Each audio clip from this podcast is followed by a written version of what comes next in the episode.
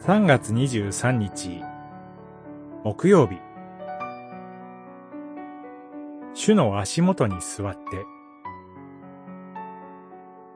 ルカによる福音書、10章。しかし、必要なことはただ一つだけである。マリアは良い方を選んだ。それを取り上げてはならない。十章、四十二節。主イエスは、ベタニア村にお入りになりました。そこにいるある家族を訪ねるためです。住人のマルタは早速、主イエスを家に迎え入れました。マルタには、妹のマリアがいました。シュイエスを迎え入れた二人の様子は対照的です。もてなすマルタ。マリアはというと、シュイエスの足元に座っています。マルタは当然面白くありません。私がこんなに一生懸命やっているのに、どうしてマリアは何もしてくれないのかしら。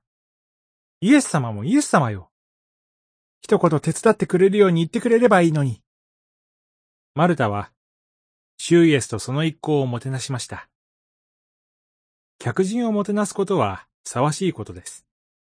正しいことです。良いことです。そのことを、シュイエスはご存知でした。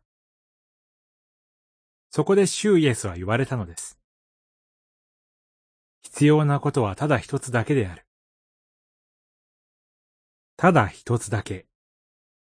必要なことが強調されています。それでは、このところでシューイエスが必要としているのは何でしょうか？温かいスープやよく焼けた肉ではないのです。それは、このお方のところに近くに来て話を聞く。このお方の声を聞く。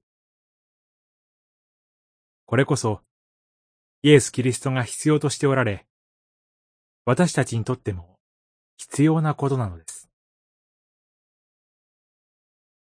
祈り。主よ。心騒がせることなく、本当に大切なことに思いを向けることができますように。